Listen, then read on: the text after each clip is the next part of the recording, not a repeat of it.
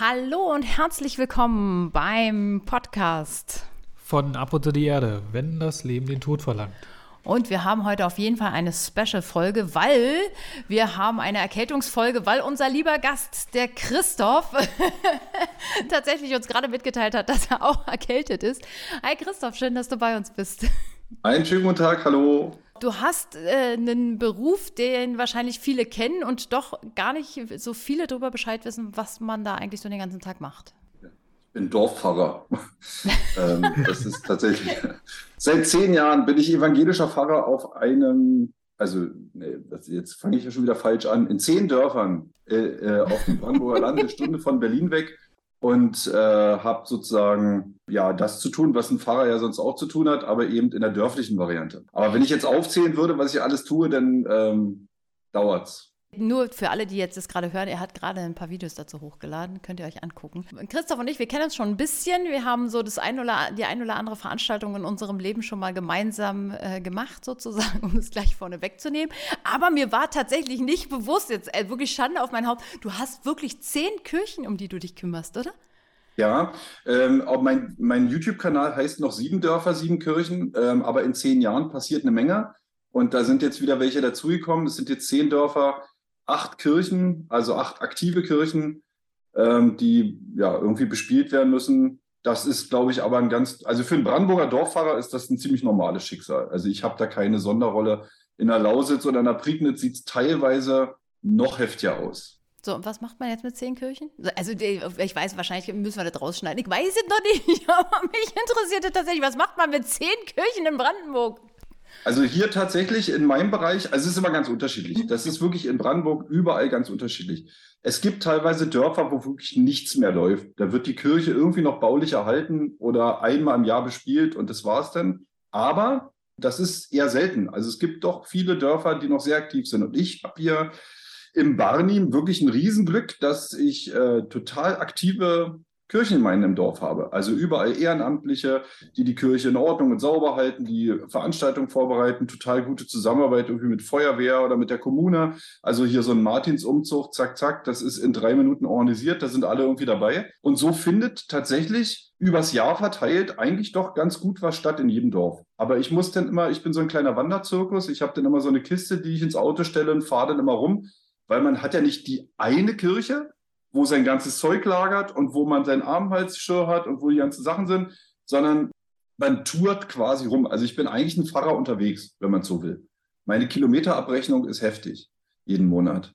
Ja. Aber so geht es irgendwie. Also es geht irgendwie ähm, und, und äh, uns macht das großen Spaß. Also wir haben die Gemeinden, die ich jetzt neu dazu bekommen habe, die sind auch total aktiv, was mein, äh, mein Zeitbudget so ein bisschen durcheinander bringt ähm, und noch mehr belastet, was aber dafür aber auch einen riesen Spaß macht, ja, wenn man da coole Sachen zusammen macht. Und wir machen eigentlich, also jetzt die, die Frage ist, inwiefern die Zuhörer so Kenntnis besitzen. Wir machen normale Kirchengemeindearbeit, die es so gibt, Veranstaltungen, Gottesdienste, und äh, eben auch die ganzen Kasualien, was im Kirchensprech sozusagen bedeutet, Beerdigung, Taufe, Hochzeit und die ganzen anderen Geschichten. Das läuft in jedem Dorf eben so, wie es in jedem Dorf laufen soll. Ich habe mir den Sonntag gerade spannend vorgestellt bei zehn Gemeinden, zehn Kirchen. Ah, ähm. nee. Das kriegt natürlich, also die, ähm, ich habe es jetzt, ich habe tatsächlich, wir mussten so ein bisschen reduzieren, gerade wo sich der Bereich vergrößert hat. Ich mache jetzt in jedem Dorf einmal im Monat Gottesdienst. Das ist noch ein Rhythmus, der noch so einen halbwegs, so eine Kontinuität hat, dass man aufeinander aufbauen kann. Das bedeutet aber für mich eben, dass ich zwei Gottesdienste am Sonntag dann eben habe und mit Kilometern dazwischen. Ja, aber wir versuchen wirklich sozusagen regelmäßig Gottesdienste zu feiern. Also nicht, dass ein Dorf nur einmal im Jahr kriegt und das andere Dorf jeden Sonntag. Also das versuchen wir schon gleichmäßig zu verteilen. Es ist aber auch die Besonderheit an meiner Fahrstelle ist, dass es wirklich alles Dörfchen sind. Ich sage mal, es ist keine störende Kleinstadt in der Mitte, sondern wir sind tatsächlich äh, nur Dörfer. Und da kann man es auch gleichberechtigter gestalten. Wenn man jetzt so eine Stadt hat und Dörfer, dann ist da immer eine Fälle, ja, weil die Dörfer kriegen natürlich immer weniger ab als die Stadt. Also schade eigentlich, dass ich dann schon natürlich sage, also eigentlich könnte es ja auch andersrum sein. Aber ich habe tatsächlich ja. ein reines Dorfveramt. Aber das ist auch eine Besonderheit. Also da ist wirklich jedes Pfarramt in Brandenburg auch anders gestrickt so. Also die, ich musste erst mal, ich habe ein Jahr gebraucht, um die Strukturen zu verstehen. Welches Dorf hier wie und was und wo, welche GKRs und das war schon eine Aktion. Ja. Wie machst du die Feiertage, also Ostern und Weihnachten? Das ist tatsächlich ein Problem. Also ich sage mal so Adventszeit. Normalerweise feiert man so die einen Advent, zweiten Advent, dritten Advent, vierten Advent und Weihnachten und dann hat man so eine Abfolge, man arbeitet so auf Weihnachten zu. Das geht gar nicht. Also ich habe dann eben einen Advent da und den nächsten Advent woanders und so. Hm, das ist schwierig und Ostern genau das Gleiche. Es ist jetzt so, dass die Dörfer sich so ein bisschen aufgeteilt haben. Also zum Beispiel Ostern, in dem einen Dorf gibt es Gründonnerstag das Tischabendmahl, dann gibt es Karfreitag in drei Dörfern eine Andacht mit Abendmahl, dann gibt es eine Osternacht in einem Dorf, dann gibt es einen Sonnenaufgangsgottesdienst in einem anderen Dorf und dann gibt es einen Vormittagsgottesdienst in einem, äh, in einem nächsten Dorf als quasi dann Gottesdienste für alle. Also wer da kommen will, die anderen wissen, die kriegen jetzt keinen Ostersonntagsgottesdienst. Und Ostermontag haben wir auch noch ein Osterfrühstück in einem anderen Dorf. Also so ist denn über Ostern tatsächlich in jedem Dorf mal was los. Ich bin danach komplett im Arsch, aber. Ich wollte gerade sagen, wenn man dich so hört, könnte man fast denken, dass du engagiert bist. das ver verwundert das. ist das das klang jetzt so ein bisschen nach Schichtplan schreiben und dann beschweren sich alle am Ende. Ja, hast du mich anders kennengelernt in der Vergangenheit? Ach, ich sag ja, ich, ich meine, ich meine Schweigen und. Nein. Ähm, aber sag mal, wir hatten letztens in, in unserem Podcast-Interview einen buddhistischen Mönch. Der saß natürlich in äh, Trachtenkleidung vor uns. Was ist mit dir? Ich habe ein gestörtes Verhältnis zum Talar, muss ich ehrlich gestehen. Ich, ah, okay. Es gibt kaum eine unpraktischere Arbeitskleidung als dieses äh, Geschoss, was wir da anhaben. Wenn ich wie eine Krähe da angeflogen komme, denn die Taufkinder verkriechen sich dann bei ihren Eltern irgendwie auf dem Arm. Nee, es ist auch sehr unpraktisch. Ich muss ja manchmal auch Gitarre spielen und so und mit diesen Flatterarmeln. Wenn ich bei Strauß oder sowas gucke, irgendwie bei irgendwelchen Arbeitskleidungs, äh, bin ich immer total neidisch, wie praktisch andere Berufsgruppen gekleidet sind. Aber ähm, da haben wir Pfarrer echt einen Manko. Viele mögen den so. Der ist ja auch traditionell natürlich als Bild verankert. Ein Pfarrer sieht immer denn so aus mit so einem schwarzen Gewand und einem weißen Bäffchen. Äh, das gehört sich so. Naja, also ich ziehe ihn an und ich benutze ihn auch für die Gottesdienste, aber es ist eigentlich äh, also ich würde jetzt hier niemals so im Büro so sitzen, das finde ich, ja, nee, ähm, das fände ich jetzt unpraktisch, würde auch die ganze Zeit rascheln hier irgendwie vor dem Mikro. Ja, gut. Also, es ist total lieb, dass du extra für diese Aufnahme darauf verzichtet hast. Ich freue mich darüber. Denke okay, da lieber pragmatisch. Genau. Also ich weiß ja, du bist auf jeden Fall klar, äh, hast dich ebenfalls äh, dafür entschieden, ganz, ganz früh Pfarrer zu werden, quasi mit zehn. Oder? War das so? Nein. Ich auch nicht, war nicht dein Kindheitstraum. nee, mein Kindheitstraum war Archäologe oder sowas irgendwie. Oder äh, ja, na, die anderen typischen Kindheitsträume natürlich auch. Irgendwas mit Autofahren oder Raketenfliegen oder so.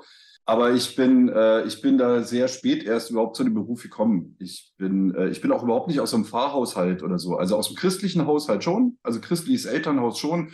Und ich habe auch so die ganze Karriere durchlaufen mit Christenlehre und dann bin ich ja sozusagen äh, auch in die Jugend da gekommen äh, in Pankow, wo wir uns dann ja auch irgendwann dann über Umwege kennengelernt haben und da zusammen auch nachher Projekte angeschoben haben. Also kirchlich engagiert schon immer irgendwie äh, mit Pausen, aber ansonsten kam der Beruf erst als zweiter Anlauf. Also ich bin eigentlich Landschaftsarchitekt, äh, Diplom-Ingenieur, habe drei Jahre gearbeitet und dann festgestellt, nochmal so, wie heißt diese Generation, die alles nochmal auf den Kopf stellt? Ich weiß nicht. Also da gehöre ich vielleicht auch ich dazu. schweige, ich schweige jetzt einfach. ja, da teilen wir vielleicht auch ähnlich Schicksal, aber äh, das ist dann sozusagen, ich habe dann nochmal komplett umgeschwenkt und äh, irgendwelche Dinge haben mich dazu gebracht, äh, auf den Weg der Theologie zu gehen und dann ins Pfarramt zu wollen. Und da bin ich jetzt. Deshalb bin ich schon fast 50, aber erst, also ich bin noch Berufsanfänger, kann man fast sagen. Bin ja erst zehn Jahre im Amt. Also insofern äh, ich zähle noch zu der jungen Truppe. Es ist, ist, wie bei Politikern ja. bei Fahrern. Äh, man zählt noch zu den jungen Wilden, wenn man die 50 noch nicht überschritten hat. Alles klar. Na dann hast du, aber bald, bald hast du großes Glück und kannst dich quasi in den Ruhestand begeben. Nächstes Jahr habe ich es geschafft, genau. genau. So, und dann, jetzt, jetzt sag mir doch mal, wie, wie kamst du der Entscheidung? So in, in kurzem Abriss, ähm, war das einfach so ein Herzenswunsch auf einmal? War das auf einmal, also das muss man ja irgendwie auch so ein bisschen erstmal machen, oder? Ja, da gibt es eine ganz lange Version zu, natürlich. Und die kurze ist, es gibt Lebenssituationen, da treibt einen die Frage um, wenn man was jetzt sein, den Rest seines Lebens was machen will, dann soll es ja auch was Sinnvolles sein. Und die Erfüllung hatte ich in meinem vorigen Beruf nicht gefunden, so schön wie er war und so gut eigentlich der Job auch war, den ich hatte. Aber irgendwie hat mich das nicht wirklich erfüllt. Und ich habe nebenbei, äh, das ist ja sozusagen unsere gemeinsame Vergangenheit, nebenbei in einer Kirchengemeinde mich engagiert. Wir haben da gemeinsam äh, sozusagen viel auf die Beine gestellt und habe gemerkt, dass mich das viel mehr, äh, dass, dass ich das viel cooler finde. Also dass es viel schöner ist, dass mich das viel mehr erfüllt, was ich quasi nebenbei, also in meiner Freizeit gemacht habe. Und dann bin ich durch Ereignisse und äh, Berufungserlebnisse irgendwie auf den Weg gekommen und dann war für mich irgendwie klar, jawohl, das muss es jetzt sein. Und dann habe ich gekündigt, habe Theologie studiert ähm, und bin jetzt Pfarrer. Genau. Soll man da Glückwunsch sagen oder tut mir leid? Bin gerade unentschlossen. Glückwunsch eher nachträglich, weil es ja schon doch eine Weile her ist, äh, dass ich es mir erfüllt habe. Nein, aber da ich es nicht bereue und da ich äh, irgendwie ja. das immer noch total cool finde und ähm, dass das genau mein Ding ist, äh, ist das, kannst du mich gerne beglückwünschen. Also das, Gut. ich, ich, ich habe jetzt nicht vor, nochmal umzuschwenken. Also insofern, ich habe es gefunden. Zeitbildungsweg. Genau. Das wäre der dritte schon. Aber ich wüsste jetzt auch gar nicht was. Also insofern ist es tatsächlich, nee, das äh, cooles Ding. Ich habe es nie bereut. Äh, ist natürlich immer eine Frage auch, ob die Lebenssituation gerade günstig ist, ob man das gerade machen kann. Und das hat bei mir irgendwie alles gepasst. Wir haben ja vielleicht das, das eine oder andere mit dem Tod zu tun. Und für uns ist es einfach wichtig, tatsächlich ähm, das Thema Tod von den verschiedenen Seiten mal zu beleuchten. Und dazu gehört natürlich immer auch die religiöse Seite. Und wir hatten ja den Tenzin jetzt gerade in, äh, in einem Podcast-Interview schon, der als einfach mal darüber gesprochen hat, wie ist es für die Buddhisten, was glauben sie, wo, wo haben, ziehen sie ihre Hoffnung und ihre ähm, Idee auch fürs Leben und für das danach her. Und ich habe mitbekommen, dass du tatsächlich auch mehrere Friedhöfe hast, die du betreust, richtig? Ja, das ist richtig, genau. Also ich bin, das ist, äh, auf dem Land reicht es äh, meist nur für eine hauptamtlichen Stelle. Das heißt, der macht dann immer alles oder die. Und das, da gehören teilweise noch Friedhöfe dazu, da gehören irgendwelche Vorstandsarbeiten dazu, da gehört das Gemeindesekretariat dazu. Also ich bin ein Universal-Dilettant Deluxe. Also ich mache alles, aber nicht richtig und äh, habe auch tatsächlich Friedhöfe in meiner Verwaltung, ja. So, und jetzt Hand aufs Herz. Jetzt kommt die Frage, die du jetzt hoffentlich richtig beantwortest. für, für alle Leute, die das hier hören, die Fans von Ab unter die Erde sind. Wenn wir zu dir kommen und jemanden bei dir in den Gemeinden bestatten, dürfen wir eine Party auf dem Friedhof machen? Ähm, Guck, er windet sich. Ihr könnt es nicht sehen, nein, nein. aber er windet sich. nein, nein, ich winde mich gar nicht. Ich überlege gerade, auf welchem Friedhof das am günstigsten wäre. Wir haben tatsächlich, also für lautere Partys hätten wir einen außerhalb der Ortschaft, also der ist tatsächlich ein bisschen abgelegen. Weil innerhalb der Ortschaft käme es dann immer auf die Art der Party drauf an. Ähm, wir hatten schon äh, ganz witzige Geschichten bei uns auch äh, mit Umtrunk und allem Möglichen. Also, wo es äh, tatsächlich, da waren es irgendwie minus 11 Grad. Und äh, wir haben uns alle mit Schnaps warm gehalten und bei Laune. Ähm, also das heißt, ich würde es mal, ich würde es mal erstmal auf die Art der Party drauf ankommen lassen und, und wie wir das denn gestalten wollen. Wenn ich nicht Aber du lehnst es schon mal nicht ab. Dann, nein, generell nicht. genau. Also ich sag mal, das, äh, ja, die, die, also äh, das ist schon richtig. Die Frage ist ja schon berechtigt, weil natürlich ist es nicht erwünscht, dass jetzt einfach, äh, einfach so jeden Samstag irgendwie auf dem Friedhof eine Party stattfindet. Da gibt es ja sowas wie irgendwie Totenruhe, die man beachten muss und so. Aber im Rahmen einer Trauerfeier ja, ist es was anderes. Das ist ein anderer Fall. Gibt es, gibt es das tatsächlich, also bei euch die Totenruhe auf den Friedhöfen? Also ob wir das praktizieren oder ob wir das Na, Nein, also jetzt, jetzt ganz ehrlich, also ja. ja nee, nee, als mal vom rechtlichen her, also ich habe ja, ich habe tatsächlich ja gelernt irgendwie, dass man auf evangelischen Friedhöfen nicht einfach äh, die Trauerfeier ähm, draußen machen darf, sondern eigentlich normalerweise immer nochmal entweder der Sarg oder die Urne oder die Erde, je nachdem, was man für eine Bestattungsart jetzt vorzieht, ähm, nochmal mit in die Kapelle muss sozusagen. Das, wir konnten das jetzt schon das ein oder andere Mal umgehen auf den Friedhöfen, weil die einfach gesehen haben, dass es trotzdem sehr würdevoll stattfindet. Aber ähm, eine richtige Totenruhe, also was bedeutet das? Was bedeutet eine Totenruhe im evangelischen Glauben? Also ich sage mal so, ich glaube für die für die rechtliche Frage, da sucht euch mal noch mal wirklich einen Friedhofsverwalter, der das hauptberuflich und nicht äh, Freizeit hobbymäßig macht wie ich. ähm, ich weiß nicht, ist schon. nee, es sollte eigentlich nicht mehr sein. Aber ich habe halt, ich habe wirklich, das ist ja der Nachteil, wenn man alles machen muss, dass man sich viel zu, man hat viel zu wenig Zeit, sich wirklich so intensiv Ja, in die Themen einzutauchen. Also ich sage mal so, da würde ich lieber, das würde ich lieber verweisen auf jemanden, der da äh, sich, äh, der da ganz kundig ist. Aber in der Praxis ist es so, dass tatsächlich mh, natürlich darauf geachtet wird, äh, also gibt so eine Art Verhaltenskodex schon für den Friedhof. Also für die Besucher. Es soll eben kein Kinderspielplatz sein. Äh, so, das, das ist noch das. Dazu kommt ja, also zu diesem, oder der Verhaltenskodex hat sich ja quasi nicht nur durch jetzt eine Friedhofsordnung gebildet, sondern natürlich auch durch die Tradition auf dem Dorf. Und die sind ja meist noch strenger als eine äh, geltende Friedhofsordnung. Also wenn äh, Oma Erna irgendwie sieht, dass da Kinder einfach nur ein bisschen zu schnell laufen oder laut sprechen, dann kann es schon mal Ärger geben. Ja? Also da gibt es auch so gewisse Traditionen, die sich eingebürgert haben. Friedhof ist irgendwie was ganz Besonderes und der muss auch wie Elekt aussehen auf dem Dorf und da muss intensiv gepflegt werden und da darf nicht gerannt werden und so. Teilweise weichen wir das so ein bisschen auf, weil wir haben ja ganz häufig noch die Kirchen, die aktiven Kirchen auf dem aktiven Friedhof zu stehen, in der Mitte.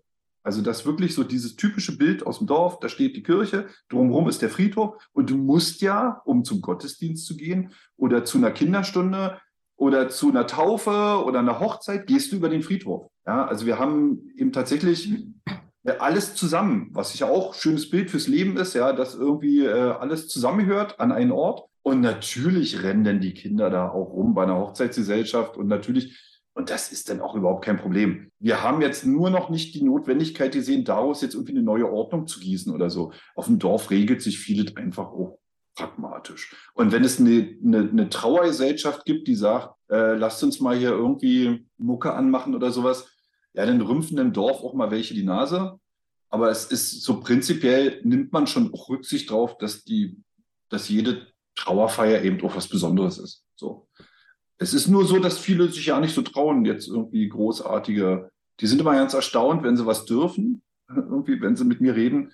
Ja, und, und sind dann eher, also, also, das ist genau, das ist tatsächlich auch die Erfahrung, die wir machen. Also bei uns ist es tatsächlich so, dass die Leute zu uns kommen, teilweise, sie kommen extra zu uns, damit es keine kirchliche Abschiedsfeier wird oder kein, kein Abschied wird, einfach weil sie Angst vor den Regeln haben, weil sie das unter gar keinen Umständen möchten, weil sie auch selber gar nicht wissen, dass sie oft auf, trotzdem auf dem evangelischen Friedhof oder so bestattet werden könnten, selbst wenn sie nicht ähm, ähm, Christen waren oder sich so äh, gefühlt haben oder in der Kirche waren oder wie auch immer.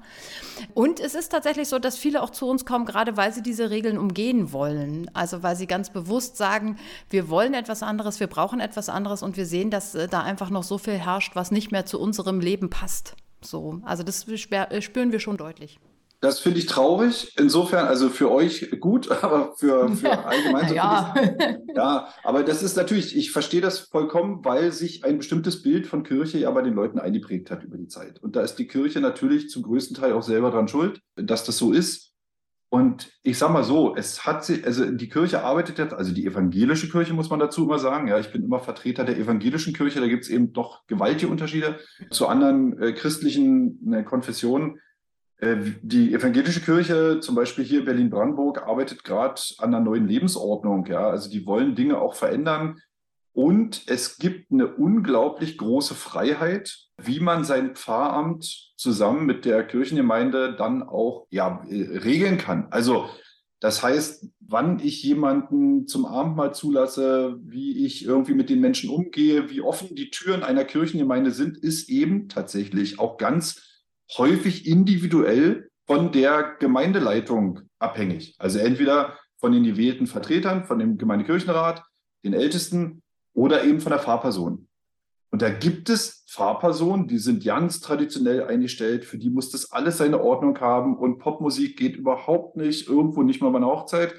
Und es gibt Pfarrpersonen, die sagen, ja, was wollt ihr denn? Lass uns mal, dann wollen wir mal gucken, wie wir es für euch machen. Ja, also das gibt wirklich ganz, ganz große Unterschiede. Ich empfehle tatsächlich, wie man ja auch mit Bestattern einfach auch reden muss, um rauszufinden, ob das passt irgendwie, muss man das bei Fahrpersonen auch machen, leider. Also es gibt keinen Standard, kein. Äh, Naja, gut, aber du bist ja, Du bist ja gerade, also wenn du jetzt sagst, du bist in der Kirchgemeinde oder so, bist du ja schon jetzt, also bei dir die zehn, äh, die, die Leute, die zehn Dörfer sind ja jetzt irgendwie ein bisschen auf dich angewiesen, wenn sie zum Beispiel sich äh, beisetzen lassen wollen in der Nähe oder in ihrem Dorf. Dann sind sie ja direkt auf dich angewiesen, oder? Aber meine Friedhöfe sind auch die offiziellen äh, Friedhöfe fürs Dorf. Also sind für alle. Das sind ja öffentliche Genau. Friedhöfe sozusagen. Und manche in meinen Dörfern sind kommunal und manche sind äh, eben kirchlich noch geführt. Und da, da bin ich natürlich für alle offen, genau. Und die kommen, sage ich mal, in Friedhofsangelegenheiten eigentlich auch alle zu mir. Aber wenn es um eine Trauerfeier geht, dann kommen meistens halt die Kirchenmitglieder zu mir, äh, wenn die Trauerfeier gestaltet werden soll. Allerdings manchmal auch nicht Kirchenmitglieder, weil dann eben, ich meine, in zehn Jahren ist man ja ein bisschen bekannt im Dorf und hat irgendwie, äh, die Leute wissen, wie man drauf ist. Ja, die haben Erfahrungen mit einem gemacht und wenn sie gemerkt haben, der Pfarrer ist irgendwie äh, bei der Festivität oder bei der Hochzeit irgendwie locker drauf gewesen, dann ist das vielleicht auch bei der Beerdigung und so. Und wenn ich das möglich machen kann von meinem Zeitplan oder so, dann mache ich auch äh, Beerdigungen eben für Nicht-Kirchenmitglieder. Ich finde es eigentlich auch doof, weil ich bin ja derjenige vor Ort, ich bin ja quasi ein Trauerredner vor Ort, der ja eigentlich für alle eigentlich zur Verfügung stehen sollte. Das Problem ist so ein bisschen, ich sage dann immer, ich kann aber keine weltliche Trauerfeier machen. Ich, ich muss dann eine christliche Trauerfeier machen. Und wenn sie damit leben können, dann mache ich eine christliche Trauerfeier. Also ich sage jetzt bewusst nicht kirchliche Trauerfeier, weil da gibt es für mich noch so Unterschiede. Ja. Hast du ein paar Beispiele von Sachen, wo du Leute ermutigt hast, etwas zu machen, sich zu trauen vielleicht? Wenn du sagst, die müssen ja erstmal wissen, dass sie was dürfen, äh, gab es mal irgendwie so ein, zwei Sachen, wo du sagst, das konnte ich so ein bisschen anschieben, da konnte ich denen Mut machen, vielleicht das irgendwie durchzuziehen oder denen auch sagen, dass es geht, dass es gar kein Problem ist, dass es vielleicht den Kirchenregeln nicht widerspricht, in dem Falle. Ähm, also es ist tatsächlich eine Sache des ersten Gespräches schon, dass man eben, wie man, welchen Eindruck man erweckt, ja. Und wenn man den Menschen, also ich sag mal so Leute, die damit auch gar keine richtige Erfahrung haben, ja, die, wo ich nicht jetzt schon äh, die zweite Oma beerdige und die mit mir schon mal Trauerfeiern gemacht haben oder sowas, ja, äh, mit denen fange ich auch erstmal wirklich beim Ablauf auch an, wenn jetzt nicht aus seelsorgerlichen Gründen irgendwie die Situation für was anderes spricht. Aber Ansonsten gehen wir so den Ablauf durch und ich ermutige dann tatsächlich auch, also ich frage dann zum Beispiel nach Musikwünschen. Also das ist ja zum Beispiel auch so eine Sache. Ja, legt man die schon mal vorher fest für die Trauergesellschaft oder fragt man, was passt denn zu dem Verstorbenen? Wie, äh, was war, was hat er denn für Musik gehört? Was war denn so sein Ding? Oder eben, was wollt ihr denn? Ja, äh, als Angehörige in der Trauerfeier nicht alles, was der Verstorbene oder die Verstorbene gehört hat, will man ja vielleicht an der Trauerfeier denn hören als Angehöriger. Aber äh, dass man da schon mal so erste Sachen ermutigt, das äh, glaube ich, das kann man schon relativ einfach machen. Ja. Ich habe auch schon mal überlegt, ob man tatsächlich auch mal so Informationsveranstaltungen macht, weil ich glaube, über das Thema wird viel zu wenig gesprochen, auch in Kirchengemeinden. Also Tod. Auf jeden Fall. Also ja. da kann ich dir sagen, wir haben, wir haben tatsächlich, äh, wir haben so oft Anfragen, also auch einfach, auch gerade Hospizarbeit, ganz viele Leute aus, aus der Hospizarbeit, die sich an uns wenden. Ähm, Wir waren jetzt gerade zum Hospiz- und Palliativtag sogar in Schleswig-Holstein eingeladen. Wir sind ja tatsächlich deutschlandweit aktiv und unterwegs und machen Bestattungen deutschlandweit. Dementsprechend ist es tatsächlich, also es ist relativ wenig, auch was alles möglich ist, was alles heutzutage schon erlaubt ist, auch was für unterschiedliche Bestattungsarten es gibt. So, da sind tatsächlich ganz, ganz viele Leute noch so auf dem ersten Weg. Und da fällt mir im Übrigen ein, wir waren letztens in Lutherstadt Eisleben und da gibt es ja vielleicht auch ein, zwei Kirchen. Äh, nee, nicht in Lutherstadt, doch in Lutherstadt Eisleben. Ja. doch, klar, in Lutherstadt Eisleben. Da gibt es eine Kirche, die haben was ganz Geiles gemacht. Die haben äh, ein Kolumbarium draus gemacht, weil die, also dieser Ort hat unglaublich viele evangelische Kirchen und äh, ich glaube eine katholische gibt's. Ich weiß das so ungefähr, weil ich aufgewachsen bin, da ist Outing da. genau, und die eine nicht mehr genutzte haben sie halt ein Kolumbarium gebaut. Das ist, ähm, ja, da, also ich erlebe jetzt zusätzlich zu dem, was ich bieten kann, erlebe ich tatsächlich auch viele selbstbewusste Angehörige, die auch ganz konkrete Wünsche haben. Oder die auch einfordern und sagen, wir wollen auf unserem Friedhof eine aufwendig gestaltete Großgemeinschaftsanlage, wo ich dann immer frage, für drei Beerdigungen im Jahr, wollen wir das jetzt wirklich machen? Ist es so? Aber es gibt auch, also es gibt jetzt, weil wir hatten ja viel über verunsicherte Angehörige geredet, es gibt auch sehr selbstbewusste. Also jemand kam zu mir, hat gesagt, ich will eine Seebestattung. Habe ich schon alles organisiert. Bist du dabei oder nicht? Und dann ist das meine Wahl als Fahrperson. Äh, Genau. Fahre ich nach Warnemünde hoch für die äh, Trauerfeier? Ja, mache ich das oder mache ich das nicht? Habe ich gemacht. War meine erste Seebestattung, war ein total intensives, für mich auch intensives, spannendes Erlebnis. Finde ich nochmal eine ganz andere Erfahrung, auch der Abschiednahme, als äh, eine Erd- oder Urnenbestattung. Ja, also als die Urne ins Meer ge- gegangen ist, das war für mich ein ganz krasses Erlebnis so. Also nochmal ganz anders als äh, auf dem Friedhof. Ja, also wir trennen, wir trennen zum Beispiel auch tatsächlich relativ häufig auch ja die Abschiedsfeier von der eigentlichen Beisetzung. Zum einen, weil wir dann tatsächlich freier in der Gestaltung sind, müssen wir sagen, äh, weil halt einige Friedhöfe, wenn, wenn, es tatsächlich einen Wunschfriedhof gibt, dann natürlich da einfach ähm, auch oft äh, quasi wir Regeln unterworfen sind, die wir vielleicht gar nicht so gehen wollen und gehen müssen.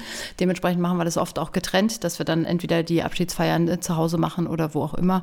So, das machen wir schon relativ häufig. Aber ja, wir haben tatsächlich auch schon ganz, ganz viele unterschiedliche Friedhöfe kennengelernt. Also von ähm, ganz, ganz offenen ähm, internationalen Friedhöfen bis hin zu ähm, ja, Friedhöfen, die sehr, sehr regelgetreu arbeiten wollen, bis hin zu Mitarbeitern, die uns dann äh, auf dem Friedhof angesprochen haben, dass das, was wir da tun würden, ja ganz fürchterlich wäre. Unmöglich. Ja. Genau, unmöglich.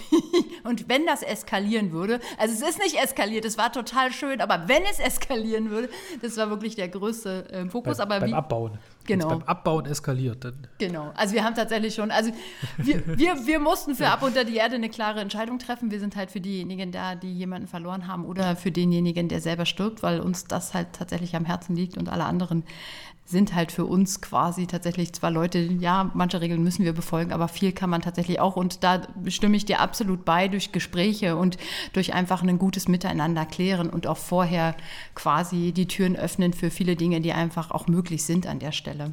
Wie ist denn das bei euch, wenn, also vom, vom evangelischen Glauben her, wir hatten es das letzte Mal für ähm, Robert und mich, es ist ja tatsächlich im, im Laufe der Zeit bei Ab unter die Erde immer wichtiger geworden, den toten Körper tatsächlich nochmal auch sehr zu, wertzuschätzen und darauf zu achten, wie mit demjenigen umgegangen wird. Das ist im evangelischen Glauben ja, äh, wird ja tatsächlich äh, sehr unterschiedlich gehandhabt. Ähm, ich habe mit sehr unterschiedlichen Menschen äh, darüber gesprochen. Wie ist denn das für dich? Ähm, gibt es für dich was Wichtiges? Ist es so, dass es irgendwelche Regeln gibt, wo man sagt, okay, derjenige muss jetzt irgendwie noch zwei Stunden, 24 Stunden oder was auch immer liegen bleiben? Gibt es irgendwie eine Regelung, was es bedeutet, wir dürft nicht verbrannt werden, ihr dürft nicht unter die Erde komplett? Oder gibt es da für dich irgendetwas, was, wo du sagen würdest, das ist tatsächlich so, das steht da so oder ähm, ist es inzwischen alles anders? Also es ist tatsächlich, es hat sich viel verändert. Also wenn ich so höre von den Alten hier auch im Dorf, was so früher die Traditionen waren, was so üblich war, das hat sich wirklich sehr verändert. Es gibt überhaupt keine Pflicht mehr, wie lange jemand aufzubahren ist in der Kirche.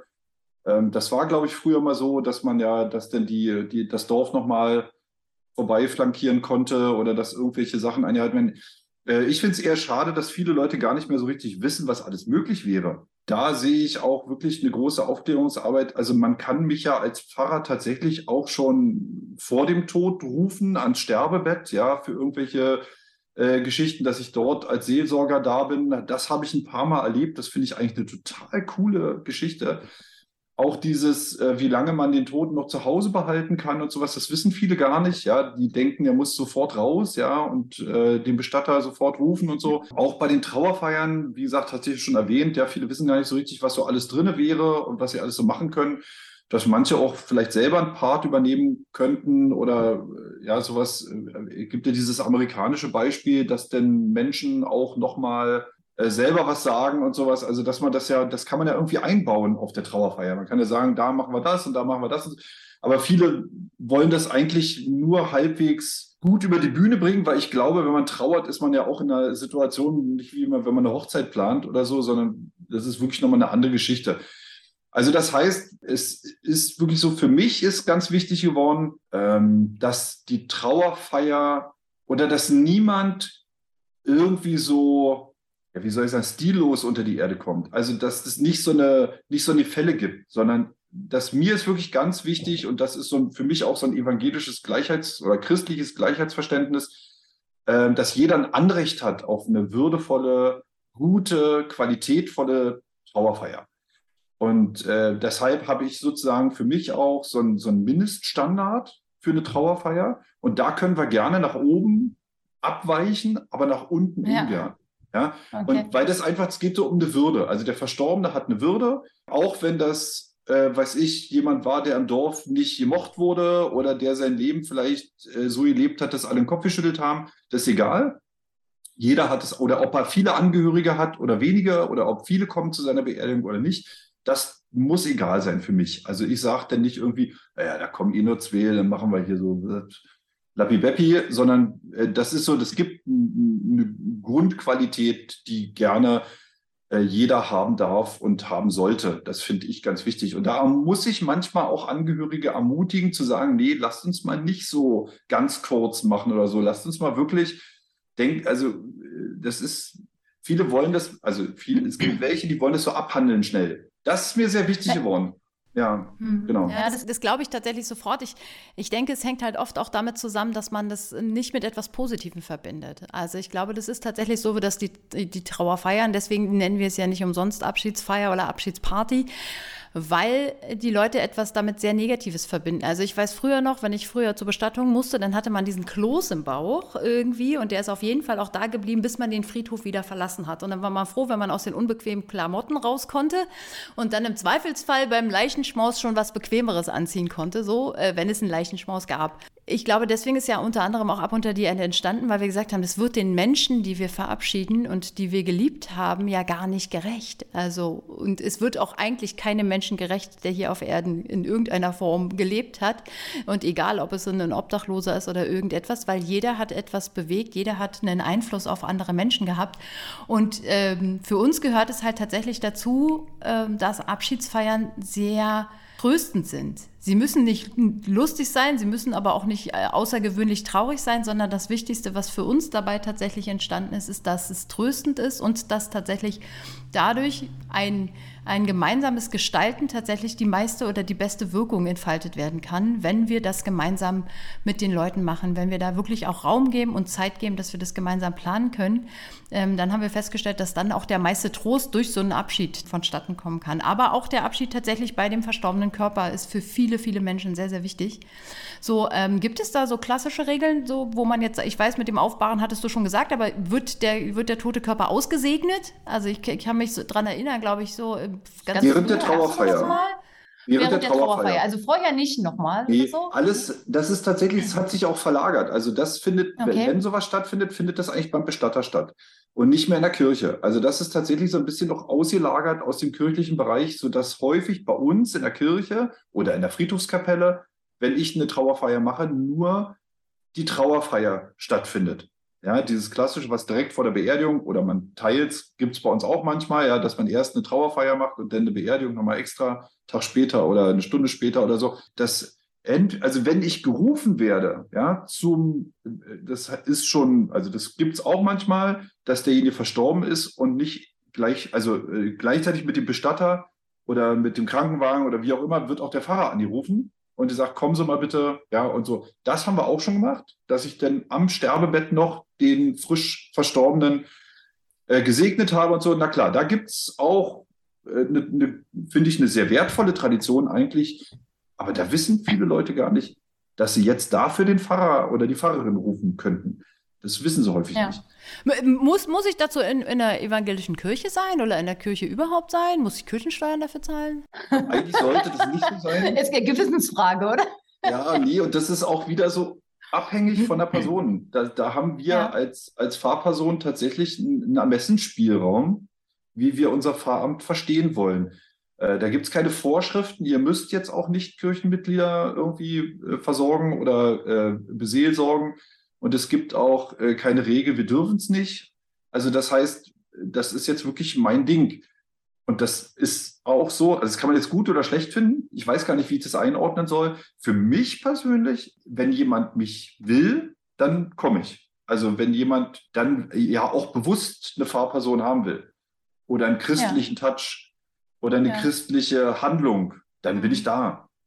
Und ich meine, das ist ja auch so eine Grauzone. Dieses mit dem nicht in der Kirche sein heißt ja auch überhaupt nicht nicht christlich sein. Oder dann ist die verstorbene Person war ganz kirchentreu, aber die Angehörigen haben mit Kirche überhaupt nichts am Hut. Ja, ja. ja, oder die Angehörigen sind ganz kirchlich und die verstorbene Person, die würde sich aber im Grabe umdrehen, wenn dann ein Pfaffer am Grab irgendwie eine Rede hält, ja, oder so. Da muss man ganz sensibel mit umgehen. Und ich, also ich versuche mein Pfarramt einfach generell so zu leben hier auf den Dörfern und da ist man sich ja relativ schnell nah und äh, man ist schnell bekannt und man kann auf kurzem Weg mit den Leuten kommunizieren. Ich versuche mein Pfarramt generell so zu leben, dass ich, dass jeder traut, sich traut, mich anzusprechen. Und wenn es nur ist, erstmal vorsichtig so, wie, wie sieht denn das so generell aus? Und dann kann ich ja darauf eingehen. Aber wenn die Leute erstmal Angst haben vor mir und sagen, oh nee, den Pfarrer, da gibt es gleich wieder Ärger, wenn wir den fragen, das wäre fatal. Also das fände ich total traurig. glaube ich. Ja? Wenn Ja. er seinen Talar hat, dann ist er gefährlich. Genau.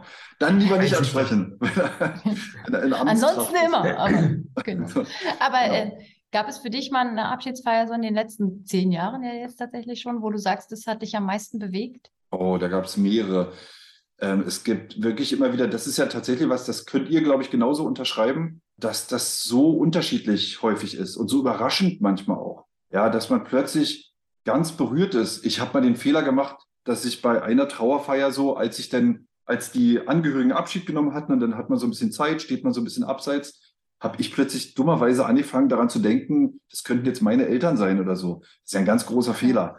Man ist da gerade in einer ganz gefährlichen Stimmung und da musste ich aufpassen, dass ich nicht selber anfange zu weinen, denn da irgendwie mit der ich hab gesagt, bist du bescheuert, du kannst ja jetzt hier nicht so, habe mich dann zusammengenommen. Aber ich, auch was ich mit Angehörigen erlebe, äh, wie plötzlich, wie unterschiedlich das manchmal ist im Gespräch und dann auf der Trauerfeier. Im Gespräch super cool, abgeklärt, als wäre das alles schon eigentlich verarbeitet und auf der Trauerfeier bricht derjenige zusammen und ist komplett äh, überhaupt nicht mehr zu gebrauchen. Dann mussten wir ihn unterhaken, rechts und links, ja. Auch ganz lieb eine Oma im Rollstuhl, die dann meine Hand gegriffen hat, nochmal am Grab oder so. Und äh, weil wir auch, weil wir uns eben kannten auch, ne? Also ich bin ja für viele auch inzwischen. Für mich wird's emotional immer schwieriger, weil nach zehn Jahren Ja, ja. beerdigt man gute Bekannte. Äh, Das ist Mhm, wirklich so. ja. Also ich habe mit vielen, habe ich auch gerade mit den kirchentreuen älteren Menschen, habe ich ja eine ganz bewegte Geschichte gehabt in den letzten zehn Jahren. Und das geht mir dann persönlich auch nahe. Man beerdigt Freunde. Und das ist schon ein Ding für mich so zu, zunehmend.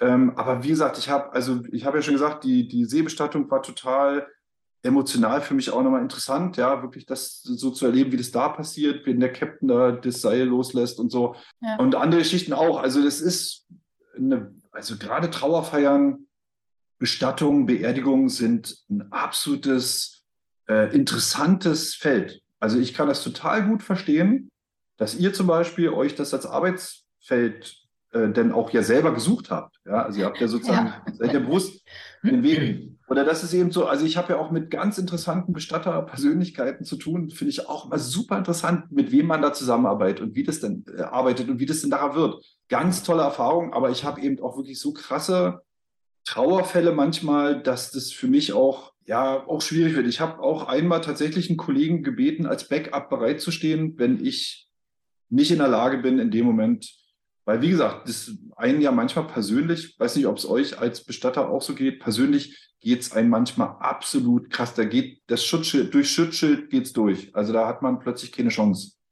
So, also insofern ist das ein absolut bewegtes Feld. Die Frage, ob man ein Schutzschild hat und braucht. Äh, das ja, manchmal das Überleben dann sichert. Äh, aber wo du gerade gesagt hast oder gerade eben gesagt hast, äh, dass, dass du dran gedacht hast, es könnten deine Eltern sein, das ist tatsächlich etwas, das ähm, hat Maria ganz am Anfang relativ klar gemacht, äh, dass es halt eben nicht darum geht, die eigene Idee von Trauer drauf zu projizieren auf die Leute, die man, denen man da begegnet und sagt, ja, wenn das jetzt bei meinen Eltern, Angehörigen so wäre, dann würde ich mich so und so fühlen und den Leuten dann damit begegnet und quasi schon brieft, so, ihr fühlt euch jetzt bestimmt so und so, sondern eben neutral auf die Leute zuzugehen und zu gucken, wie fühlen die sich denn überhaupt, weil du sagst ja selber, es ist total unterschiedlich. Äh, manchmal brechen die zusammen, manchmal sind sie abgeklärt, manchmal freuen sie sich, manchmal sind sie auch erleichtert, dass jemand gehen durfte.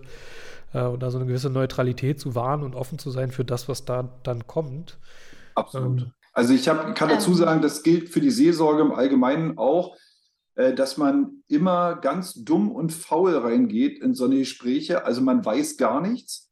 Ja, man weiß nichts besser und überhaupt nichts. Man, selbst wenn man die schon kennt, man geht erst mal rein und lässt sich alles von denen erklären auch. Ja, und man ist faul, indem man dann irgendwie sozusagen nichts versucht, selber äh, anzuschieben, sondern wirklich erst mal kommen lässt. Und dann kann man ja mit dem Auftrag dann losgehen und sagen, okay, daraus organisiere ich jetzt was. Aber das, also ich unterschreibe das komplett. Ja, An der Stelle, glaube ich, ist es für uns tatsächlich so, also ja, wir sind ja nicht umsonst oft bei vielen Gesprächen tatsächlich zu zweit, einfach weil wir um die Situation wissen, auch weil wir wissen, dass wir durch unsere Unterschiedlichkeit tatsächlich ein Gewinn sind. Also ich glaube, jeder in unserem Team von Ab unter die Erde ist sehr unterschiedlich und wir nehmen unterschiedliche Positionen ein und dementsprechend ist es oft so, dass äh, wir feststellen, dass es dem einen oder anderen tatsächlich ähm, oft leichter fällt, da oder da den Zugang zu finden und ähm, das ist tatsächlich für uns, also wir merken das deutlich, deutlich. Wir machen das einfach im Moment. Wir, leisten uns diesen Luxus noch oft zu zweit zu sein tatsächlich und äh, haben damit ähm, sehr, sehr positive Erfahrungen gemacht.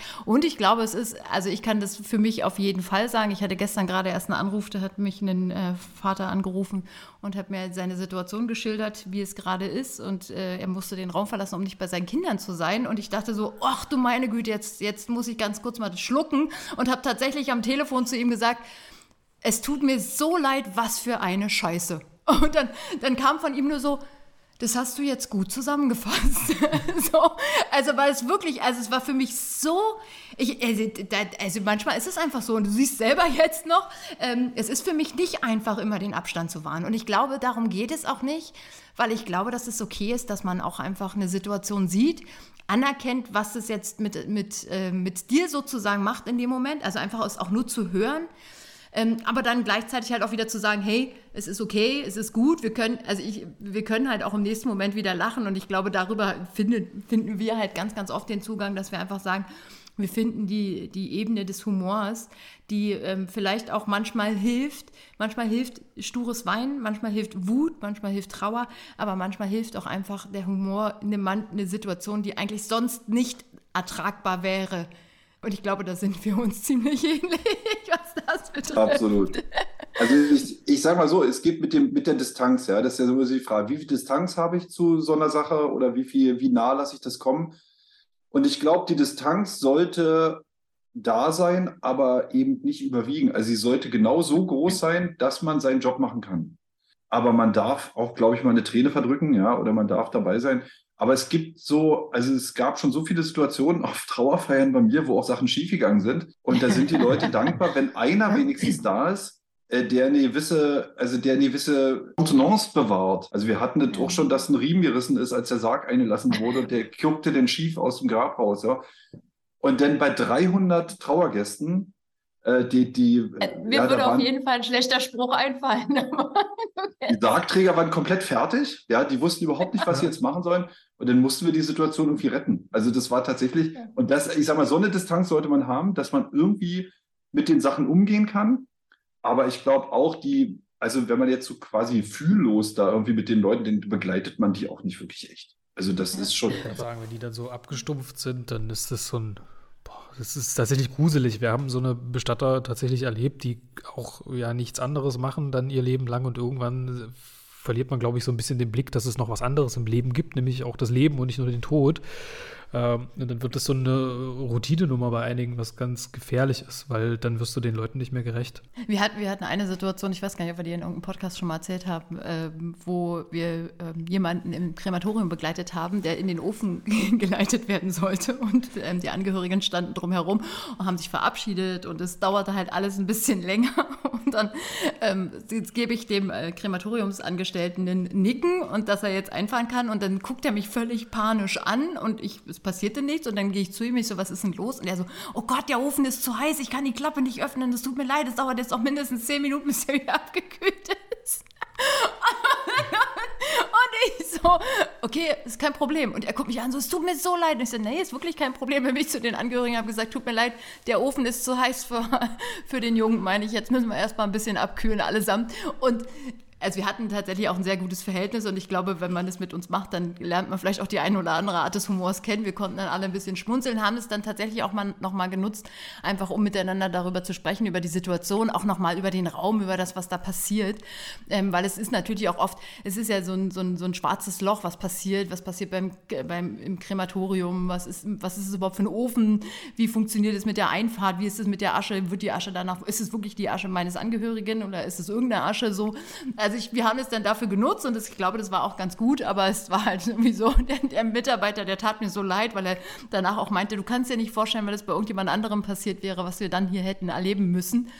So, ähm, und er meinte, es war tatsächlich für ihn sehr angenehm, einfach auch auf jemanden zu treffen, der dann gelächelt hat und gesagt, das ist kein Problem, wir machen das schon. Aber da, da merkt man dann tatsächlich auch, ähm, wo denn auch die Prämisse sein sollte. Ich glaube, der, der Fokus sollte immer bei den Menschen sein. Und ja, auch so ein Krematoriumsmitarbeiter ist halt irgendwie Mensch, dem passiert halt sowas mal, wa? Genau. Und die brauchen Zuwendung dann in dem Moment, weil denen ist das ultra peinlich. Dem, die, ja, ja, die, genau. Weil die denken dann, an ihnen liegt es jetzt daran, dass das dass alles verdorben ist. Weil irgendwas nicht geklappt hat, weil denn da was passiert ist oder weil hier oder zeitlich nicht. Genau. Also, unter dem Druck leiden wir ja teilweise auch.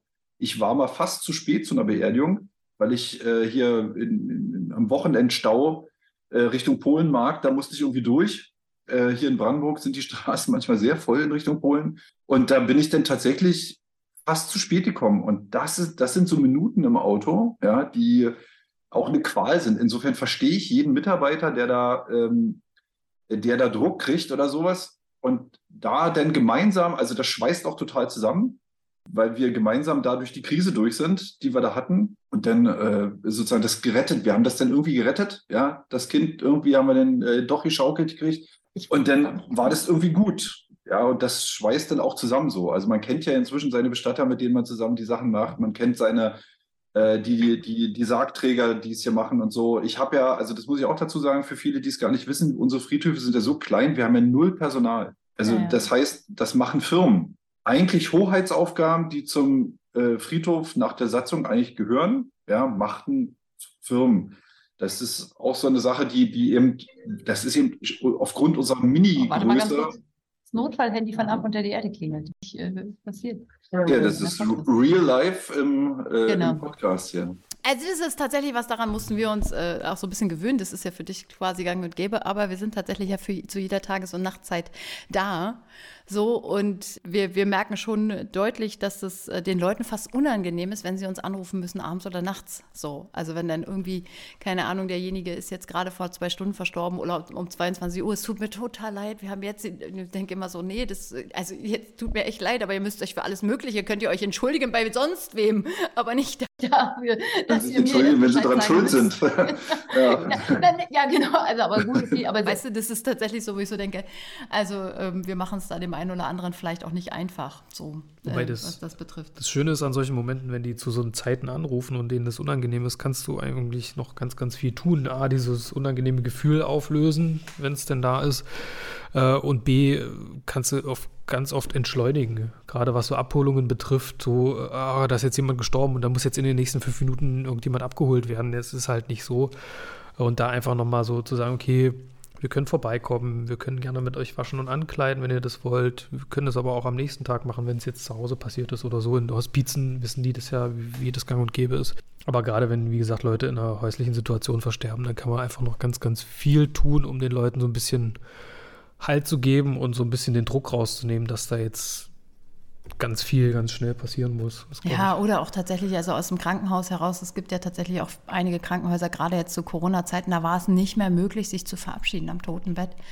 Und wir haben tatsächlich alle Leute auch nochmal ermutigt, sonst den Verstorbenen nach Hause zu holen oder tatsächlich nochmal ähm, wenigstens nochmal zu besuchen oder äh, nochmal anzusehen. Aufzubahren ist so ein wunderbares Wort. Ich finde einfach, äh, den Verstorbenen nochmal zu besuchen irgendwie eigentlich viel netter, weil so, so fühlt es sich für mich jedenfalls an. Wir gehen nochmal hin, wir nehmen nochmal Abschied, wir können denjenigen vielleicht auch nochmal in die Kleidung tun oder ihm die Kleidung anziehen, die zu ihm gehört hat, um ihn einfach auch zu der Persönlichkeit zu machen, die er war oder sie war. Und dementsprechend, also das ist tatsächlich für mich so ein, ähm, so ein Punkt, wo ich gerade jetzt äh, zur Zeit, ich bin, ich stehe ja eh mit unserer, mit unserem ganzen System so ein bisschen auf dem Kriegsfuß, was die Behandlung von Hospizpatienten, äh, Pflegeheimpatienten und Krankenhauspatienten angeht. In der Corona-Zeit ist es für mich tatsächlich ein, ein, ein Gräuel, was da passiert ist, so ein bisschen, weil ich ähm, nicht verstehen kann, dass wir etwas ganz Menschliches einfach vergessen in dieser ganzen Zeit. Genau. Aber jetzt eine wesentliche grundlegende Frage von mir noch, lieber Christoph. Äh, Also, wir, wenn ich jetzt äh, von einem christlichen Denken ausgehe, dann bedeutet es ja eigentlich, dass der Tod etwas Positives ist, wenn ich Christ bin. Warum sind Abschiedsfeiern im christlichen Raum oft so traurig? habe ich das jetzt, ich habe das jetzt sehr vermittelnd rübergebracht, oder? Ha, nimm das.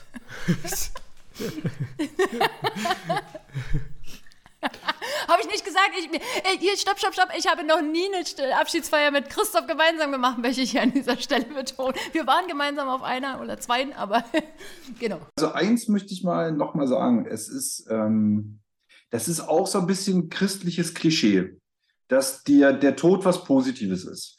Manchmal als billiger Trost, ja, ja, der Verstorbene, dem geht's doch jetzt gut, ist doch alles okay so. oder manchmal auch so als so ein christliches Verständnis von, da das Leben ist ja eh scheiße und nach dem Tod ist ja eh alles viel besser, also ist doch super. So. Ähm, da ist auch so eine, wo ich als Pfarrer oder als Christ immer sage, also Tod ist auch was Doofes. Und die Trauer ist ja, also weil es, weil es häufig dazu dient, die Trauer so zu verdrängen. Und Trauer ist eine intensive Arbeit, die wir als Menschen ja brauchen. Und ich glaube, dazu gehört auch, als Christ oder als Pfarrer zu sagen, dass derjenige jetzt verstorben ist, das ist Kacke.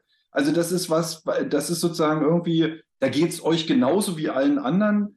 Ähm, darunter leiden wir jetzt, der fehlt uns total und das ist auch total ungerecht, dass der jetzt gestorben ist und nicht erst in zehn Jahren oder als alter Mensch, sondern irgendwie als junger Mensch. Und äh, da gibt es auch keine Begründung dafür, dass der jetzt irgendwie äh, falsch gelebt hat oder so. Also da wehre ich mich so ein bisschen dagegen. Ich, äh, wo ich aber auf jeden Fall mitgehe, ist, dass natürlich für uns ja mit dem Tod nicht alles vorbei ist. Also der Tod ist jetzt nicht so schlimm, äh, dass damit alles aus ist, ja, und dann passiert gar nichts mehr oder so. Diese Hoffnung haben wir ja. Und das ist auch etwas, wo ich sage, das ist auch der Unterschied für mich zwischen einer christlichen Trauerfeier und einer weltlichen Trauerfeier.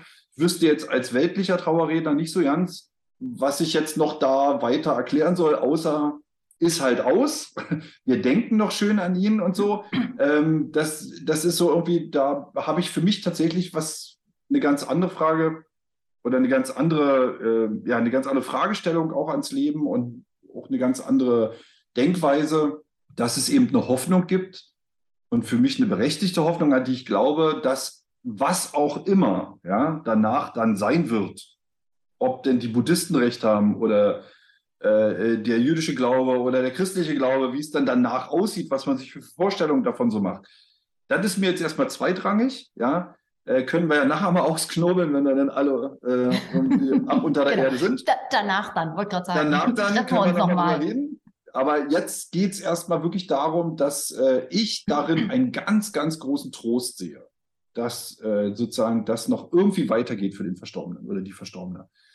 Ähm, und dass es gut weitergeht und auch äh, sozusagen, da man sich keine Sorgen mehr drum machen muss. Ja, also hier nicht mhm. Fegefeuer oder sowas, sondern tatsächlich, äh, da gibt es einen Ort, der ist gut, der ist, äh, der ist sozusagen, da ist derjenige geborgen und das ist ein Ort der Liebe und da ist jetzt sozusagen die Sorge ist vorbei. Ja, darum, darum machen wir uns jetzt keine Sorgen, wo derjenige jetzt ist oder ob es ihm da gut geht, sondern das ist gesetzt so. Und das finde ich das finde ich für mich eine große Kraftquelle und eine große Trostquelle auch für die Menschen. Und das ist für mich auch so ein wesentlicher Unterschied ähm, im religiösen Denken. Wie gesagt, ich, ich lasse mich ungern festlegen auf irgendwelche klaren Bilder oder auf irgendwelche Engelsphären, die dann da irgendwie, wie die denn genau aussehen. Meine Jüte. Ja, dafür ist ja, sind ja noch nicht so viele zurück, war. Genau, aber es ist eben wirklich, also gerade weil der Tod ja sowas Übles meistens für die Menschen hat, dieses rausgerissen sein und so und dieses äh, wirklich, also die erleben es ja quasi wirklich als einen Riesenverlust und ähm, als ein schweres Schicksal, finde ich das dann umso tröstlicher, dass man dann eben so sagt, so ja, aber es ist jetzt nicht irgendwie nur schwarzes Nichts oder, also selbst das wäre ja was. Also es ist irgendwie, äh, da, da ist noch was. Ja, da ist noch was. Und wir können uns denn gerne auch mit den Angehörigen oder unterhalte ich mich auch gerne darüber, was denn, was glaubst du denn? Was denn da ist. Ja. So, ja? Also das ist ja auch eine ganz individuelle Geschichte. Oder was hat denn der Verstorbene geglaubt? Für man, manchmal ist das dann eine ganz interessante Erfahrung für Angehörige, die gar nicht mehr so christlich traditionell sind, wenn die dann sagen, na, unsere Oma, die hat aber immer geglaubt, das war so und so. Und eigentlich ist das ein total schöner Gedanke und so. Und das finde ich eigentlich was Cooles so. Ja, es ja. klingt immer für viele rationale, aufgeklärte Menschen klingt das so ein bisschen naiv. Aber ich, das ja. ist ja eine der ältesten Fragen der Menschheit, was passiert nach dem Tod. Das ist eine der, das beschäftigte ja schon den Urmenschen sozusagen. Ja. Naja, gut. Es ist ja auch etwas, was, was Ungewissheit ist. Also darüber haben wir gerade im letzten Podcast relativ viel gesprochen. Es ist ja halt ein ungewisser Gedanke. Also wir haben ja da quasi ganz, ganz wenig Informationen tatsächlich drüber. Also eigentlich keine, wenn man es ganz genau nimmt. Ja, wenn man von den paar Nahtoderlebnissen mal absieht, aber ansonsten, das ist ja auch so die Frage, ja, wie man das bewertet. Aber wie gesagt, das ist eine Hoffnung. Ja, das ist eben der Unterschied zwischen Wissen. Aber das ist ja die Frage. Also der, der Mensch kann sich in seinem Leben ja Fragen immer ganz unterschiedlich äh, beantworten. Es gibt ja, wir Menschen haben ja nun mal die Fähigkeit, wissenschaftlich zu denken. Also wenn ich jetzt sozusagen, was passiert mit dem Körper? äh, wenn wir gestorben sind? Das ist ja eine ganz, eine ganz wissenschaftliche Frage. Wie lange dauert es und wie gehen die Prozesse ab und mit, unter welchen Bedingungen passiert das wie? Aber dieses, die Frage nach dem danach oder was von uns übrig bleibt, ja, gibt es sowas wie eine Seele oder einen Geist in uns, der noch weiterlebt? Gibt es irgendwie, das ist ja eine rein religiöse Frage.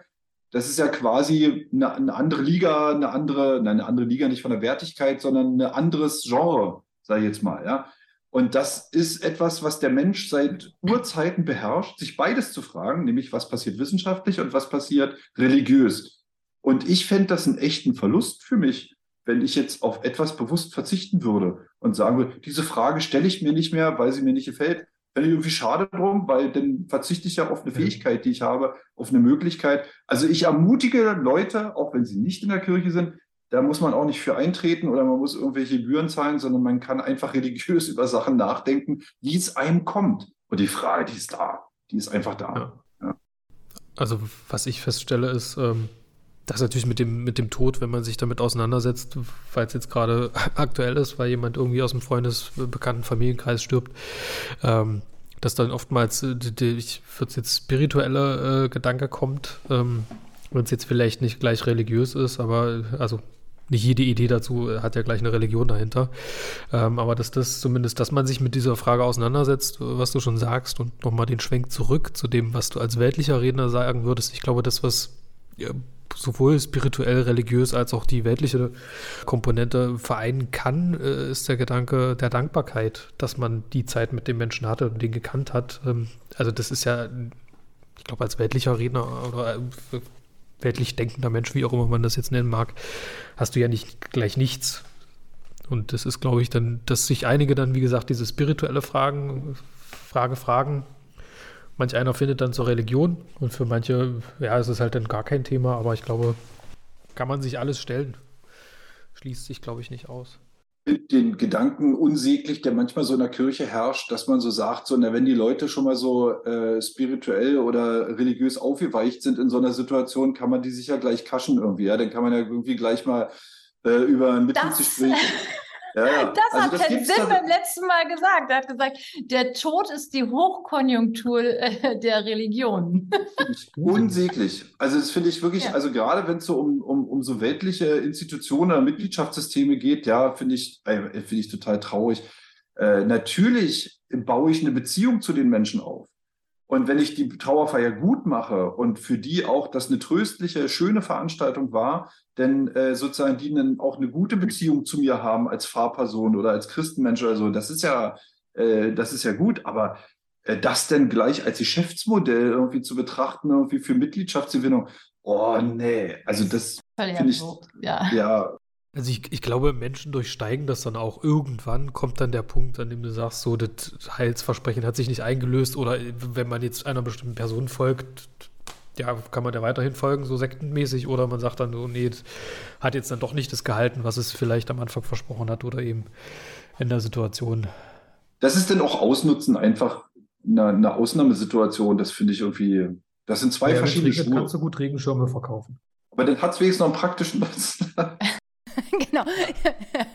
Na gut, also wir sagen jetzt mal nicht, dass der Glaube grundsätzlich gesehen für alle Menschen, die glauben, nicht nützlich sein könnte, aber grundsätzlich gesehen ja. Also ich glaube, in dem Moment, wenn ich äh, jemanden aktiv manipulieren möchte und äh, Einfluss nehmen möchte auf sein Leben, selbst wenn es äh, quasi in meinem Kopf ein guter Gedanke ist, ähm, ist es trotzdem eine Manipulation und die sollte ich quasi entweder klar formulieren und sagen, hey, ich weiß, in welcher Situation du steckst und äh, ich weiß, dass das hier manipulativ äh, wirken könnte.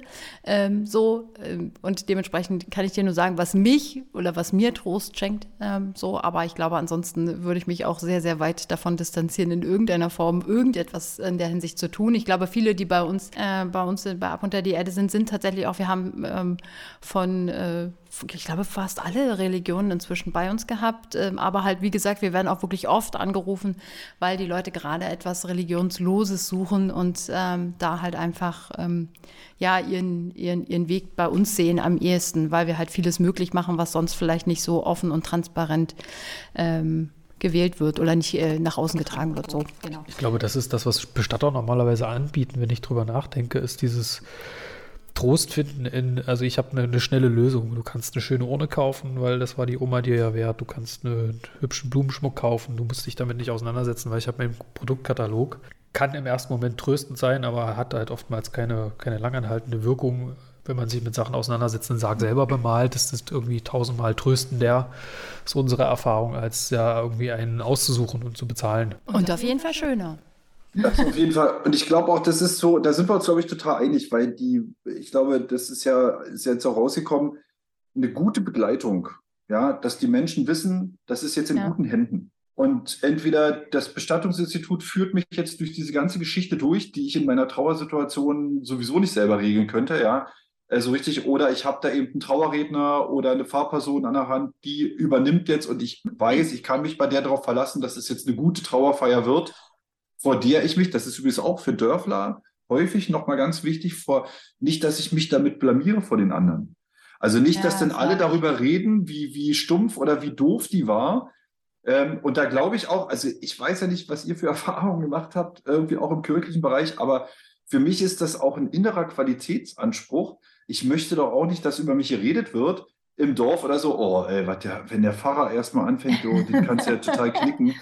Da gehen wir okay, lieber zu einem also, anderen das ist tatsächlich für uns eine bisschen schwierige Nummer, lieber Christoph, weil ähm, wir natürlich mit Ab unter die Erde äh, etwas geschaffen haben, über das man grundsätzlich gesehen redet, weil es natürlich schon den Namen trägt, Ab unter die Erde, und darüber lässt dann die Leute im Zweifelsfall schon. Aber wir haben etwas geschaffen, was für uns, äh, uns äh, Freiheit schenkt, und zwar für alle, die bei uns landen, weil wir darüber halt einfach tatsächlich auch alles machen können.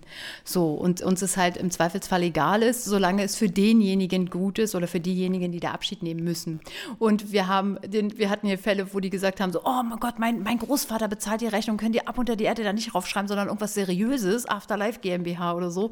Und dann habe ich gesagt, du mein ich, ich kann dich beruhigen, wenn wir die äh, Feier hinter uns haben, in Anführungsstrichen, also wenn wir sozusagen den Abschied gemeinsam begangen haben, wirst du keine Bauchschmerzen mehr haben.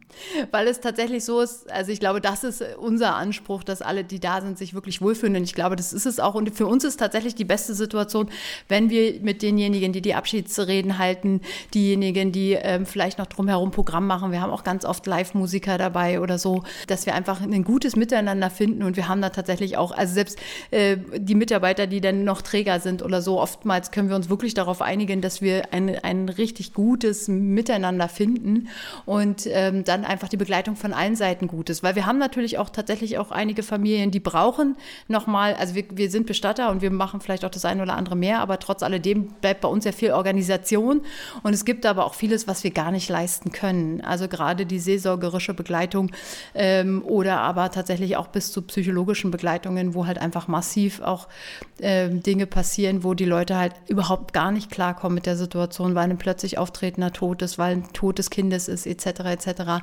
Oder aber auch ähm, tatsächlich ja Familienangehörigen. Also ähm, sehr enge, da, da, da können wir gar nicht und da, da, diese, das wollen wir auch gar nicht. Da wissen wir einfach ganz klar unsere Grenzen auch ähm, und wissen auch einfach, wir können nicht alles leisten, das ist äh, ganz klar. Und deswegen brauchen wir, glaube ich, auch ein gutes Team und gute Leute um uns herum, die halt einfach da einspringen. Und da sind natürlich Pastoren, aber auch hier mit Tenzin, mit dem haben wir ja auch schon eine Abschiedsfeier gemacht oder halt aber auch ähm, ähm, Psychologen oder so für uns tatsächlich immer sehr, sehr wichtig, dass wir da einfach auch gut Leute empfehlen können. Fühle ich absolut, weil die, ähm, weil das ist genauso, ich glaube, das ist äh, eine wichtige Sache. Vielleicht vergessen wir die ja manchmal als Fahrperson, aber wir sind ja Teil eines Teams in der ganzen Geschichte. Ja, auch als, äh, als derjenige, wenn ich die Trauerfeier leite, mache ich die auch nie alleine. Ich trage ja die Urne nicht. Ja, oder ich trage den Sarg nicht raus oder sowas, sondern es ist immer ein Teamding. Und ich glaube, das ist wirklich, kann ich absolut bestätigen. Wenn das nicht gut miteinander läuft, wenn da einer nur seinen Stiefel durchzieht, ähm, dann, dann ist es, dann merkt man das auch, dass das irgendwie nicht passt oder nicht stimmig wird. Also da, das ist mir vorhin nämlich auch nochmal eingefallen. Dieses, es gehört ja nicht zu meinem christlichen Verständnis, dass ich irgendwie so eine 0815-Nummer durchziehe, ähm, sondern dass der Verstorbene im Mittelpunkt steht. Das ist mein christliches Verständnis. Also ja. Hm, ich kann nicht verstehen, warum für manche Kolleginnen und Kollegen äh, zum christlichen Verständnis gehört, dass man da eine Ewi-Predigt hält oder dann Gottesdienst feiert, quasi, den viele nicht nachvollziehen können und überhaupt nicht wirklich auf den Verstorbenen eingehen, sondern im Endeffekt da so eine, eine, eine Messe zelebrieren, die, ja, für wen eigentlich? Also für sich ja, selber genau. oder, oder ja, für die Kirche. Das ist tatsächlich etwas, so. was wir oft erleben. Hm. Ja, und das ist schade. Ja. Also ich finde, also ich fände das ein eher christliches und kirchliches Verständnis, dass man sagt, und das erlebe ich also in meinem Umfeld oder mit, mit meiner Zusammenarbeit im Team, mit, mit den Bestattern, mit denen ich arbeite und mit den äh, Musikern auch, die kommen oder sowas. Inzwischen kennt man sich ja nun relativ gut und so als ein sehr gutes Teamwork.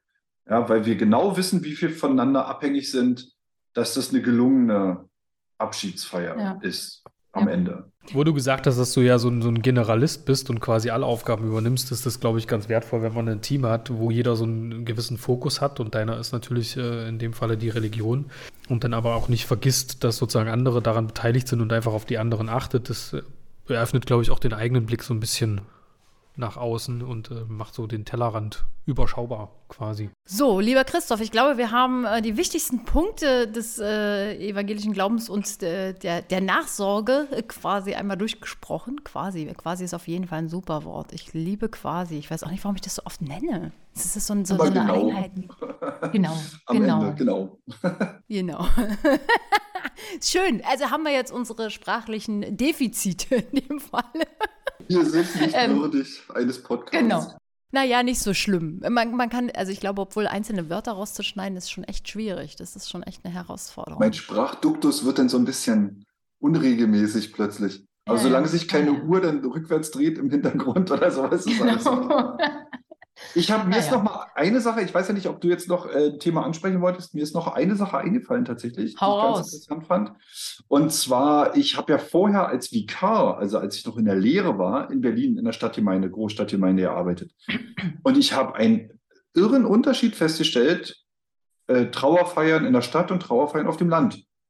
Also ich habe tatsächlich festgestellt, dass die Bedeutung der Trauerfeier noch eine größere auf dem Dorf ist, immer noch als in der Stadt häufig. Ich habe in der Stadt ganz, ganz häufig anonyme äh, Trauerfeiern gemacht. Also wo es nur noch darum ging, irgendwie zum Grab zu gehen. Ich habe da drei Worte gesprochen, ein Gebet und ein Segen und das war's. Ähm, und dann kamen manchmal ganz viele Angehörige, wo ich so dachte, äh, ist doch eine anonyme Bestattung. Und dann kamen manchmal gar keine Angehörige. Und äh, eine große Trauerfeier hatte ich äußerst selten, dass jetzt die Friedhofskapelle mit ihren, ja, ich sag mal, 100 Sitzen nicht erreicht hätte oder so. Auf dem ja. Dorf ja, sieht das, da gehört das noch so zum guten Ton. Man geht zu der Beerdigung mit dahin. Und wenn man es nicht für den Verstorbenen macht, dann macht man es irgendwie für die Angehörigen, weil man sich mit denen versteht oder so. Mir hat mal ein Angehöriger gesagt, so, oh, der war so unbeliebt, mein Vater, und was, äh, der kommt bestimmt keiner. Ich sage, du, die kommen wegen dir, äh, nicht nur wegen deinem Vater. Und wenn sie für deinen Vater kommen, dann aus Respekt einfach oder aus Tradition. Und das war eine ja. Beerdigung mit 200 Leuten. Also die Kirche ist ganz häufig rappelvoll wenn es um eine Beerdigung geht. Wir haben ja meistens die Kirchen dann als äh, Feierort, ja, ja. weil die ja direkt auf dem Friedhof sind und die sind rappellvoll. Und ich habe also eine Beerdigung mit 300 Leuten hier, ist kein Problem äh, auf dem Dorf. Ja, es lässt auch so ein bisschen nach, aber man spürt noch so ein bisschen eine veränderte Tradition. Wo ich auch finde, das ist so, ist ja wichtig. Wenn man es nicht mitgemacht hat oder nicht so gelernt hat oder so, dann ist man doch selber vielleicht unsicher in der Situation, wenn es einen betrifft.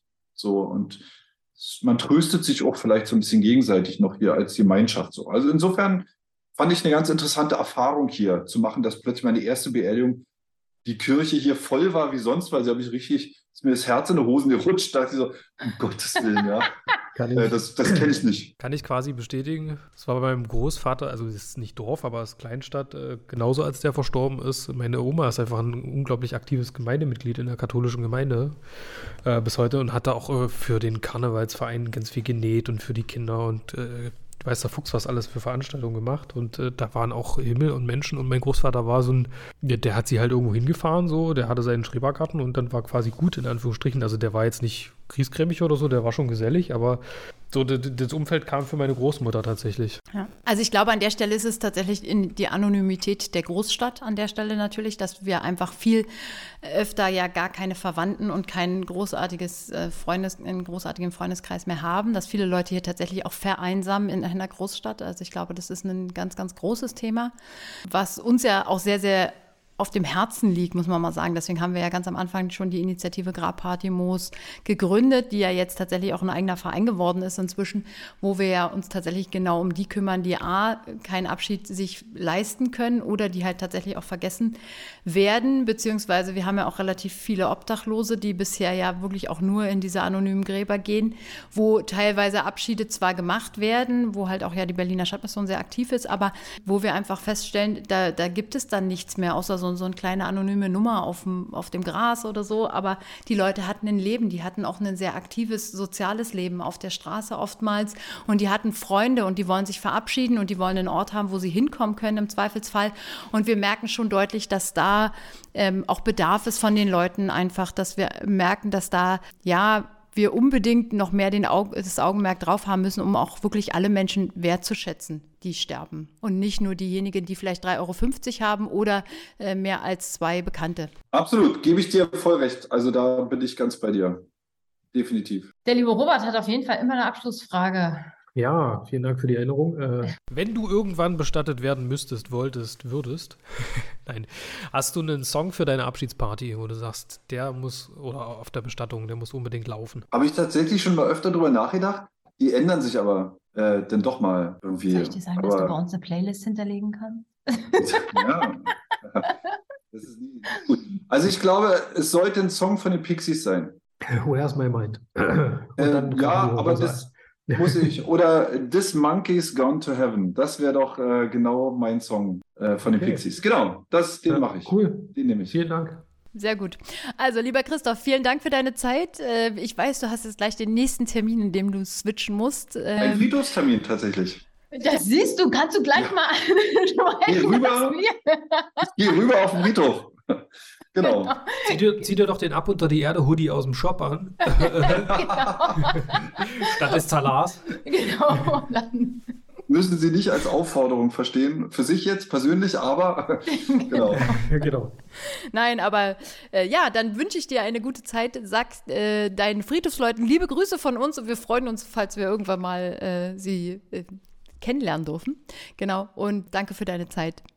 Vielen Dank. Ja, danke auch für das Gespräch mit euch. Das war gut. tschüss. Puh. Danke. Tschüss. Ciao.